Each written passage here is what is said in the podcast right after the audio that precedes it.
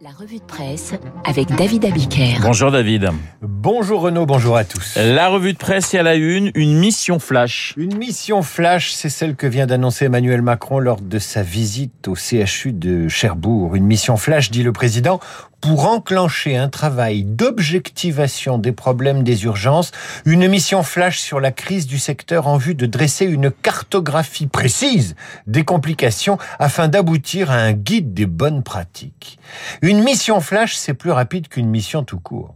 Une mission flash, ça évite de parler d'une énième mission sur les urgences. Une mission flash, on ne risque pas de l'ajouter au rapport du Sénat du 29 mars dernier intitulé Hôpital sortir des urgences. Lequel rapport fait suite au rapport de la Cour des comptes de 2019 intitulé Les urgences hospitalières des services toujours trop sollicités. Rapport qui faisait suite à un autre rapport sénatorial de la Commission des affaires sociales de 2017 intitulé lui aussi Les urgences hospitalières. Rapport qui intervenait 33 ans 33 ans après le rapport du professeur Steg sur le même sujet publié par le Conseil économique et social en 1989. Je m'arrête là. La mission Flash va tenter de faire mieux que les rapports moins Flash publiés sur le même sujet depuis au moins 33 ans. La mission Flash qui risque de ressembler à un sparadrap sur une jambe de bois. Et puis Emmanuel Macron qui se résout à revenir sur scène, eh bien c'est la une de l'opinion, David. Après un mois de silence sur les problèmes du pays, écrit le quotidien, l'opinion donc,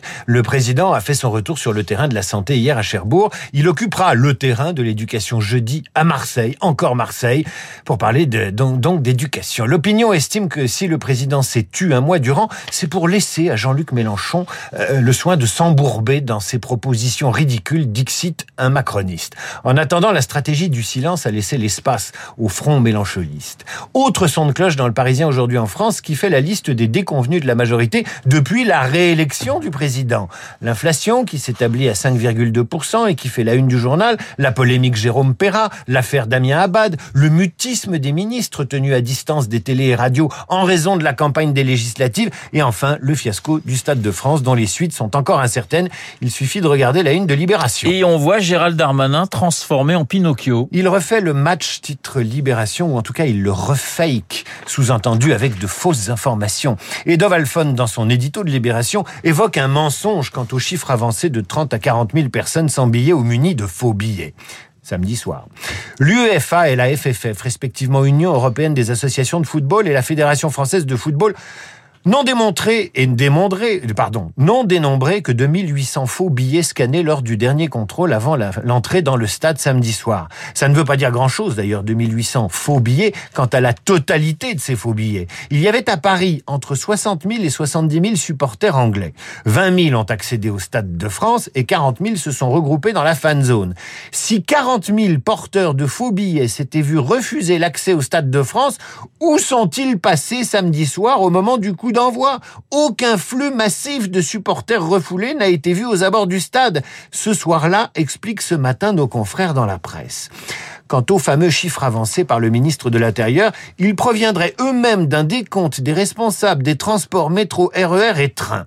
Bref, on a du mal à identifier d'où viennent les 30 000 porteurs de faux billets. On en saura peut-être davantage pendant l'audition du ministre de l'Intérieur ce soir au Sénat avec la ministre des Sports. Alors, ce qui est certain, c'est que l'affaire prend désormais une dimension politique. Dans le Figaro, Jean-François Copé estime que personne ne croit un seul instant que ce sont des hooligans qui sont responsables de ce qui s'est passé samedi soir. Des hooligans donc. Le maire de Meaux estime que des consignes ont été données par le président de la République lui-même sur la base d'une analyse complètement fausse qui est de ne pas énerver les électeurs de Mélenchon et donc surtout ne rien dire de mal de ce qui se passe dans les quartiers.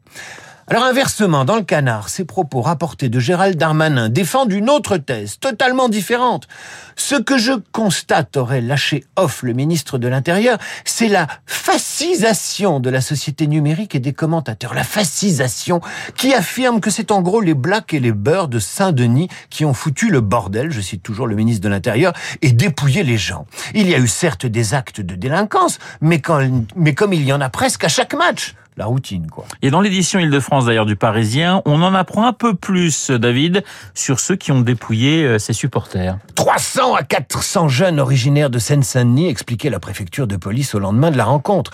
Le papier du Parisien observe pourtant que ceux qui ont été jugés hier au tribunal de Bobigny en comparution immédiate viennent du monde entier. Par exemple, trois hommes viennent du Pérou et ils ont transité par l'Espagne. Voleurs de montres luxueuses ou de portables, les trois prévenus ont tous en commun d'être en situation irrégulière.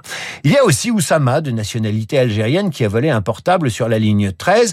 Un de ses compatriotes a lui aussi volé deux montres à des Mexicains. On trouve aussi un Israélien, Ahmed, qui a arraché le collier d'une victime, lui a mordu l'oreille et cassé le doigt d'un policier. L'article ne dit pas si les voleurs natifs de Seine-Saint-Denis la racaille, comme disent certains médias, ont échappé au tribunal parce qu'ils connaissent mieux le terrain. Il faut aussi entendre l'avocate de l'un d'entre eux. Ce dossier qui passionne les foules est un simple dossier de vol de portable. On ne prononce pas dix mois avec maintien en détention, sauf quand il y a la presse dans la salle. D'habitude, on prononce du sursis. La justice ou le laxisme, chacun jugera. Chacun jugera également si dans cette affaire on a assez parlé de la grève qui sévissait sur la ligne B du RER e le soir du match. Aucun impact sur les événements ont expliqué en chœur la direction de la SNCF et la RATP. La préfecture de police n'est pas de cet avis qui explique que le report massif des voyageurs sur la ligne D, trois fois plus de voyageurs que d'habitude, a créé un goulot d'étranglement. Et si cette grève n'a eu aucun impact, pourquoi donc la CGT et d'autres organisations syndicales appellent à une nouvelle grève sur le RERB vendredi soir, jour du match au Stade de France entre la France et le Danemark? Si la grève n'a eu aucun impact, lit-on sur le site du Point, que la réussite de la grève. alors si cette grève n'a eu euh, aucun impact, pourquoi lit-on sur le site du Point que la réussite de la grève lors de la finale de la Champions League donne un rapport de force concret aux organisations syndicales? Le fiasco du 28 mai a engendré une médiatisation mondiale et la direction porte l'entière responsabilité des problèmes d'acheminement des supporters au Stade de France. Qui dit cela? La CGT, la CGT Métro RER, l'UNSA et la base dans leur appel à la grève vendredi soir, jour de match, ou ça au Stade de France. Donc résumons-nous. Darmanin dit que c'est la faute des Anglais. Les Anglais disent que c'est la faute de la France. La droite explique que ce n'est pas la faute de la police, mais celle des voyous de Seine-Saint-Denis. La RATP et la SNCF estiment n'être en rien responsables, tandis que leur CGT et consorts mettent en cause leur direction. Tout cela ressemble au jeu de la patate chaude, une patate cuite et recuite dans un chaudron qui s'appelle maintenant le Stade de France. La revue de presse de David Abiker, comme tous les matins sur l'antenne de Radio Classique. Dans un instant, un duo de choc, Guillaume Durand et Pascal Bruckner, Esprit Libre.